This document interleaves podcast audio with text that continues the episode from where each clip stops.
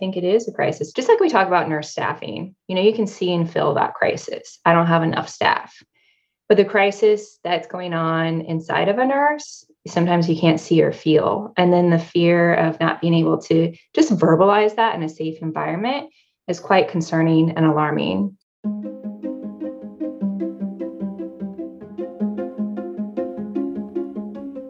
Hello and welcome to The Handoff, a podcast about the most critical topics in nursing.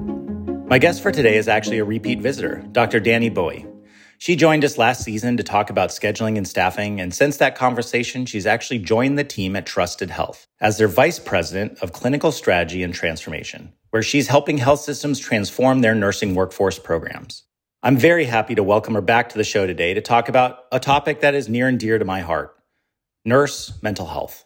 For a third year in a row, Trusted Health is releasing its annual survey on frontline nurse mental health and well being. And Danny and I talked about the findings, as well as her thoughts on what nurse leaders, hospitals, and the industry as a whole can do to address the issues raised. Danny, welcome back to the show.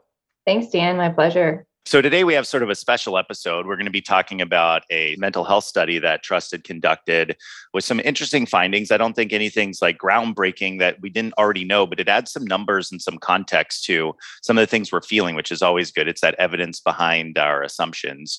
And this is a repeat survey as well. We've done this a number of years now. We worked with Ohio State on actually some formal published studies around nurses' mental health. And it's a little disheartening to see some of these results, but I think it gives us a starting point to start fixing it. So, Danny, tell me why did we do this again? Why did Trusted sponsor another mental health study, and what was you know one of the top findings that you thought was really interesting? Sure. Yeah. And I would agree with you, Dan. I think disheartening is the right right word to use when we think about our profession and what they've been experiencing and feeling. This is the third year that Trusted has really set out to gauge mental health and the well being of our nursing workforce as a part of our overall mission to support the 4 million nurses who make up the backbone of our health system. We're extremely proud that we've been very early into the conversation around mental health and have been actively trying to call attention to the issues to drive the conversation about change. This year, we expanded our focus to better understand the relationship between the nurses, their employers, and the healthcare industry at large when it comes to helping nurses manage their mental health. The data is helpful for also understanding the state of nursing, as you mentioned, at a high level, as well as what it takes to make nursing a sustainable long term career from a mental health perspective. Now, we have a lot of findings. I'll start to go through those and feel free to jump in. But I think one of the most surprising findings from this survey this year is that nurses' mental health has not rebounded to its pre pandemic levels. On a scale of one to 10, nurses rated their current mental health and well being at an average of 5.8, compared to an average of 7.8 prior to the COVID 19 crisis representing a decline of 26%. This finding indicates a very modest improvement over previous year studies, which found decreases of 28 and 29%, respectively. However, the nurses' mental health and well being have not come close to reaching their pre pandemic levels, even though the most acute phase has subsided. Again, this isn't surprising and it is disheartening, and it aligns with Dr. Linda Aiken's study chronic hospital nurse understaffing meets COVID 19, which indicated that nurses were already emotionally depleted and experienced burnout prior to COVID 19. Frontline nurses were working from a deficit, the surge hit for a sustained period of time, and the ability of the nurse to recover is often much harder when the workforce is not operating from a surplus of well being, often associated with a healthy work environment and safe staffing. Yeah. So not surprising that mental health went down during the pandemic. Not surprising that it's still down. You know, we have staffing issues, there's culture issues, there's hospitals laying people off, there's just a lot of sort of chaos within the system, which as an innovator, I think chaos is good. It allows for new structures to emerge, which is awesome because I think we sort of knew where this study was going to go.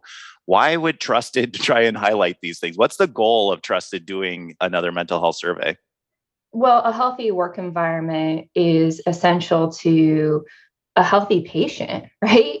So, to care for our patients in their most vulnerable times, they're sick, they need the support, they need the resources. And so, when we have a workforce that is also maybe not at their best, I think the implications and ramifications can be very severe. And so, Trusted is very committed to ensuring that our patients get the best care and ensuring that those who deliver the care, our nurses, are getting supported and that we're talking about this and that we're making it aware and that we're pushing and seeking health systems to really embrace this and start to make some changes around mental health awareness and support for the well-being of our workforce who is doing really life-changing work. It's heroic in nature and often can take a toll because of the things they face. And so they need that additional support and we believe in it fundamentally and that is why we continue to engage our workforce understand where they're at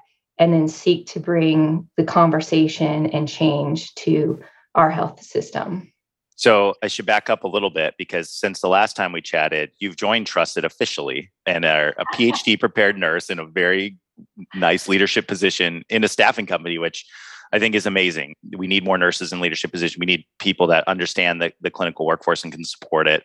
So before we dive into the rest of some of the findings of the study, you know, tell us about your new role within Trusted and how it relates to supporting the workforce. Absolutely. Yeah, so I joined Trusted. I am the vice president of clinical strategy at Trusted. And when I first joined, I was focused on learning, you know, the ins and outs of how Trusted operates. I've progressed, and as I progress into my day-to-day work, my focus and purpose is really to draw on my 15 years of nursing workforce experience, both from research and practice, to help health systems use Trusted's proven strategies and new workforce technology works to transform their nursing workforce programs and operationalize workforce strategies to achieve greater efficiency, safe nurse staffing levels, and flexibility that empowers both the frontline nurse and a manager. It's really exciting to know my passion to solve nurse staffing and workforce challenges completely aligns with Trusted's vision to truly transform healthcare. And again, it speaks to we want to create a healthy workforce from all angles, not only just ensuring we have the right staff and helping health systems secure them, but what is the health of our workforce? Yeah, one of the reasons I joined Trust in the past was because we need clinicians in these spaces. But you know, any technology company, any company that's impacting clinicians needs to have a clinician in a leadership position on it. And I posted this on LinkedIn. I got to find it again and repost it. But I said any healthcare company needs a chief patient officer, a chief nursing officer, and then maybe a chief medical officer. We'll see if they're impacting physician, maybe medical officer. But if you have a chief nursing officer, a chief patient officer, you're pretty much set up for you know outpacing your competition. So it's exciting to have you in that role, and then your expertise. I mean, there's probably no one else in the world that has a PhD in nursing workforce and staffing, or very few. I think that's just a super special opportunity to bring your expertise there. It's really exciting. So let's get back to the study a little bit and, sure. and draw on your expertise. So, you know, we talked about what's most surprising. What are some of the other findings that stood out from the study? Yeah, uh, some other findings that really stood out is that one in 10 nurses have experienced suicidal thoughts as a result of the pandemic.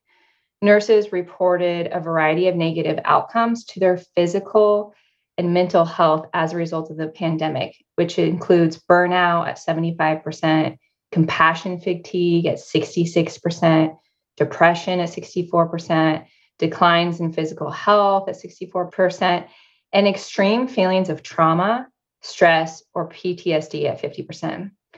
But perhaps the most disturbing is that one in 10 nurses reported that they had suicidal thoughts since the start of the pandemic, more than twice the incidence of such thoughts among the adult population in the US as a whole.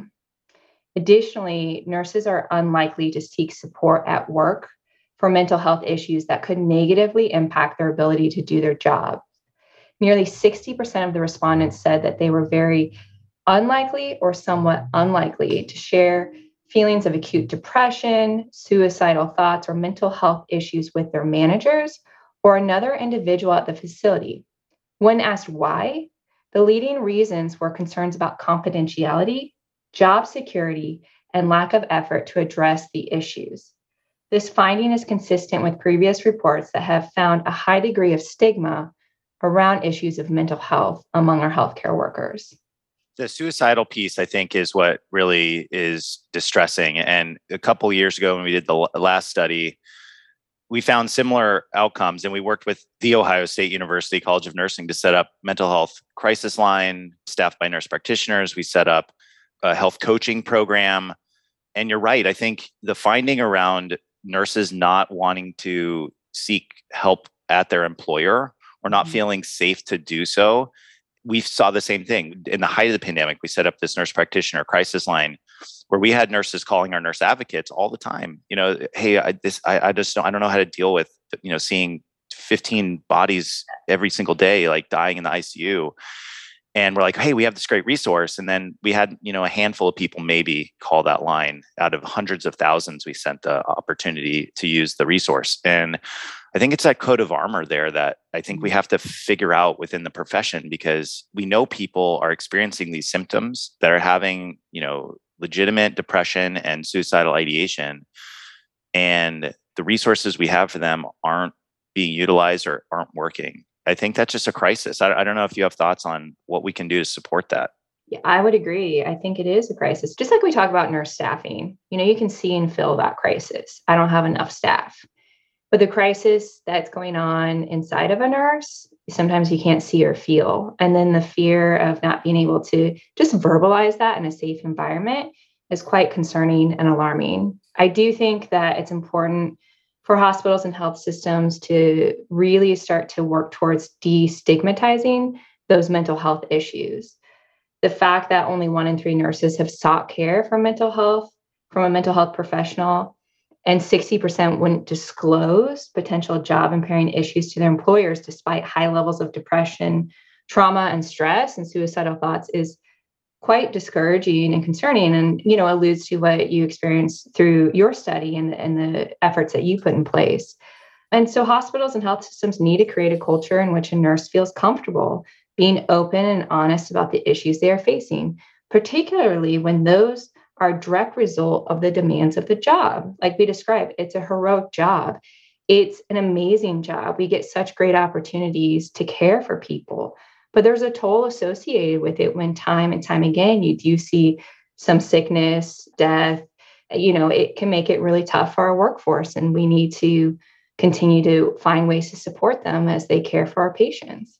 Yeah. And I think, you know, to the health system leaders out there and the people that can create sort of these structures around the nurses providing direct care, we have to ingrain some of these resources into the workday because I think one of the issues that I've seen, and we talked to nurses about this, and we've actually found it in the study that Ohio State did, was nurses are expected to come in, do their work, and then deal with whatever happened and that happens in multiple ways. Some have counselors some have you know trusted family members or partners that they can debrief with. Others compartmentalize it. Others you know turn to substance abuse. You know other poor coping mechanisms or inadequate coping mechanisms. Because we don't allow it to happen in the day. You know what if you w- walked into your shift and there was some sort of resource at the middle of the shift? And if there was a bad outcome with one of your patients you actually were pulled off for a little bit and we're able to do that trauma informed care or that debrief or see somebody to talk through the emotions at least to debrief it and get some support in those sort of hard situations and there are some systems doing that but across the board it feels like we just sort of forget that part that it's just like buck up and move on sort of thing yeah, absolutely. You know, and that speaks to like building it into our workflows, our day, like being very intentional about that. And that's also another area that our health systems need support or need focus in is what we found through our study is we want to encourage our health systems to move from transactional to transformational engagement. And the fact that compensation rather than a relationship with a manager or facility leader is what was keeping the vast majority of nurses on the job from our recent study points to a weak transactional relationship between the nurses and their employers. So this is very alarming. And we know that drivers of recruitment and retention are around flexibility, staffing adequacies, and then a good relationship with their manager. So as we think about building into today of our front line, I also think we need to think about our nurse managers. And my heart goes out to the frontline nurse manager because their work when not supported adequately, can be very stressful and overwhelming. They too often need the support and resources to ensure that they are tending to their own well being and that they can lead from a place of transformation and authenticity. Hospitals and executive leadership need to help support their frontline nurse managers and find ways to free them from that tedious task, like staffing and scheduling, which they often spend about 60% of their time doing, and invest in programs to help equip and train them to lead from a place of transformation rather than transaction. Yeah, the nurse managers get so much focus, right? It's like it's always their fault, no matter what it is. It's the staffing, if it's innovation, it's whatever. But there is evidence behind that. That frontline nurse manager is the pivotal connector point for most issue solving, most problem solving. But they're not incented to do it. You know, they're incented to put warm bodies in and provide care and get the patients, you know, staffed and cared for in some way they're not incented to disrupt the system or innovate or do anything other than sort of manage that day to day because of the way our structures are set up. And I think there's a real opportunity for us to understand that that might be the biggest barrier in health systems for change and it's not their fault it's the way we set up the system and so those things that can take the burden of some of these transactions like mm-hmm. calling people to come in or figuring out a skill mix or you know name that transactional payroll like the stuff that just doesn't need nurse brains to do and free them up from that and actually allow them to build those relationships, provide resources, be a coach, be a mentor, deal with issues around nursing practice and the support of their staff rather than these transactions. I think you're right on. That's the key to the future of our health systems. Yeah, like you mentioned, the two prong approach uh, support our workforce with those strategies, as you mentioned, crisis hotlines, one on one counseling, therapy, you know, that were critical during the peak pandemic so that our nurses can continue to work through what they just went through. And then also supporting the frontline manager in the same respect that alleviating some of these tasks that take up their time so they can be transformational and build credible relationships with their team. Be transparent and honest. Have those conversations about a nurse's career aspirations, their well being, and how they can contribute to the larger profession versus focusing on those, you know, simple scheduling, day-to-day tasks, compensation, etc. So it's a quite a transformation. I'm hopeful, and that's again why I'm really proud of Trust and excited that we're calling these things to light so that we can continue to talk about them, but also put action behind our conversation. Yeah, I think there's an opportunity because there's nimbleness in the non-legacy systems to be able to support this. And we know nurses are choosing to travel or choosing to do different flexible work styles. And so if there's organizations that support them in that work and give them resources differently i think that's a good thing and hopefully will lead to others following suit as well so what do you think some of the other things that hospitals and health systems should be doing to address the issues that were found in the report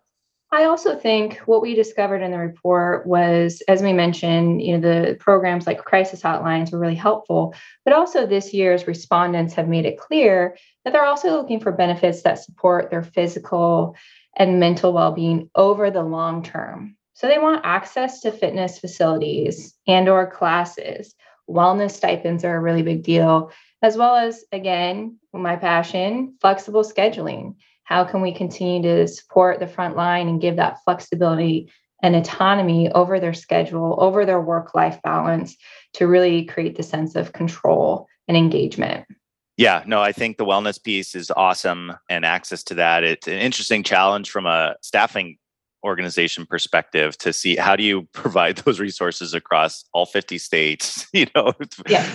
thousands of nurses eh, moving around the country and all you know that's a unique challenge but i think that that opportunity to reward that flexibility with resources like that is going to be key. You know what is your message to the chief nurses? We talked a lot about the managers maybe some of those frontline leaders but you know what do you think chief nurses should be thinking about as they embark on rethinking their workforce and supporting them differently you know, I think our chief nurses, again, they're also working really hard and maybe caught up in the day to day as well.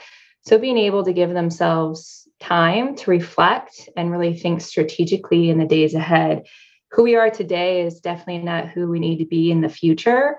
And so being open to the new ways of maybe scheduling, staffing, what technology do we need to empower and automate some of our processes that are manual and how can they truly build a supportive environment for their frontline leaders and their frontline nurses? And really digging deep explore resources that are out there. I know a good resource to help hospitals to start to think about this and build healthy work environments is a recent report the nurse staffing think tank and priority topics and recommendations report that was recently published by the AACN, ANA, AONL, HFMA, and IHI actually give actionable steps and some concrete framework to start with to build the foundations and move more into some innovative thinking. Yeah, I think that think tank report is really important. It's supported by all our professional organizations in some way and has some great insights for leaders to take away and figure out. And I think we need to continue to bring it up. And I just gave a talk yesterday to actually the National Centers of Nursing Workforce. So every mm-hmm. state, most states have a Center of Work Nursing Workforce. They all have a conference. They were in Vegas this week and I got to chat with them. And you know, one of my slides says, You'll never, ever, ever be fully staffed ever again. So stop thinking like that. And so what that means is that you may not necessarily be down you know individuals to provide the care but the way we think about it it needs to be different. And this recruit and retain without any flexibility to s- schedule up and schedule down based on different things is not going to work anymore. And so we have to think of it as sort of this flexible model that we'll have some core staff you'll have some flexible staff we support all of them they're all part of our team in some way they're not like us versus them sort of thing. We got to get rid of all those kind of traditional transactional pieces because we're in a very complex messed up system and we're in a paradigm shift. And so those old solutions aren't going to work anymore. You know that think tank the trusted resources and the linda aiken study all provide it's it's screaming in our face that we got to rethink all of this stuff and we can't go back. And so it's exciting to see some shifts and resources to make that happen. So we've talked a lot of about some of the negative stuff that's coming out of the nursing workforce, but you know what's exciting for you uh, in your role to help address some of these things? What are some of the, the initiatives you're working on? Yeah, as I mentioned, really it's pairing strategy through automation and technology. And as I alluded to before, managers are spending 60% of their time doing this work. And oftentimes, what the research shows is that they're not given the right tools, the right support, or motivation just to do this well. And so, Trust is really committed to developing strategies that will really help aid health systems and thinking differently around their staffing and scheduling. And that works, our new technology can power it and operationalize it and create that automation so you're not having to build a big operational team to make this a reality. It's kind of the tip of the iceberg, in my belief, Dan. We're peeling back the layers of what does it mean to really take on staffing and do it differently and create that flexibility of different shifts, the way that we're able to fill those shifts and who fills them. And you're right, we're all on the same team. So, whatever layer of workforce you are, whether you're a core or you're a flexible, you are all on the same team to care for that patient and provide best patient care. And I think that is an imperative mindset shift that you called out for our CNOs in the days ahead to think differently about their workforce and what they may look like. And in fact, what does loyalty and engagement look like in the days ahead? It may not be tenure of time, but rather engagement from their team to solve what is happening and engagement in shared decision making or redesigning policies. That is true engagement that we're pushing for and trying to free up our managers and our nurses to have time to do. Yeah, I think that's great. Push the policy piece, think differently, you're positioned to be able to be disruptive outside of some of the legacy systems. I think all of that together can figure out and at least test out some of these ways to support a workforce because ultimately if we don't support the workforce and they continue to leave or we continue to have shortages eventually people will stop looking to nurses to provide the care. And it's you know our profession could go away in the worst case scenario. And so i think we have to refocus our efforts not on getting warm bodies into placements and shifts, but to really think of it holistically as a workforce that needs support or the care that we're going to need in a few years is going to be is going to be really stressful without nurses. So I think this is what I call the blockbuster moment. We can double down on the past or we can think like Netflix and others and build the future we want. And I think we better default towards that build in the future. Absolutely. So Danny, we talked about a lot, but you know, on the handoff, we like to distill it down into, you know, what's that one nugget of information that we want them to walk away with so we can create some change through this media. Danny, what would you like to hand off to our audience? I would like to hand off to our audience to first off read the report and start to really dig into this issue that I think is coming to life over the last couple of years but is actually another crisis that we're facing uh, for our workforce is their health their well-being and really dig into that and start to think about new ways of supporting our nurses in the work that they do and how transformational that work is for our society and community at a large scale. Yeah, awesome. Great points there. And, you know, like you said, look at the evidence. Let's create solutions around it. We have the information to show us what's broken, those fractures in the fault line, and it's time for us to repair those. So, thanks, Danny, for that. These resources will be put in the show notes, so you can link to the the studies and the resources, the think tank documents that we talked about. I know Trusted's going to be promoting the findings of this study on social media, and we'll have a website landing page we'll link to as well. So go and check those out because we have the evidence here, and it's time for us to stop talking about it and stop surveying and start making action to move forward. So, Danny, thanks so much for being on the show. We really appreciate it. Danny will put your contact information and LinkedIn in the show notes as well so that people can get a hold of you and just really appreciate your insights on this important topic. Yeah, my pleasure. Thanks for having me. Thank you so much for tuning in to today's episode of The Handoff. If you liked what you heard, please consider leaving us a review in Apple Podcasts or wherever you listen to podcasts. You can also subscribe and receive new episodes at www.thehandoffpodcast.com.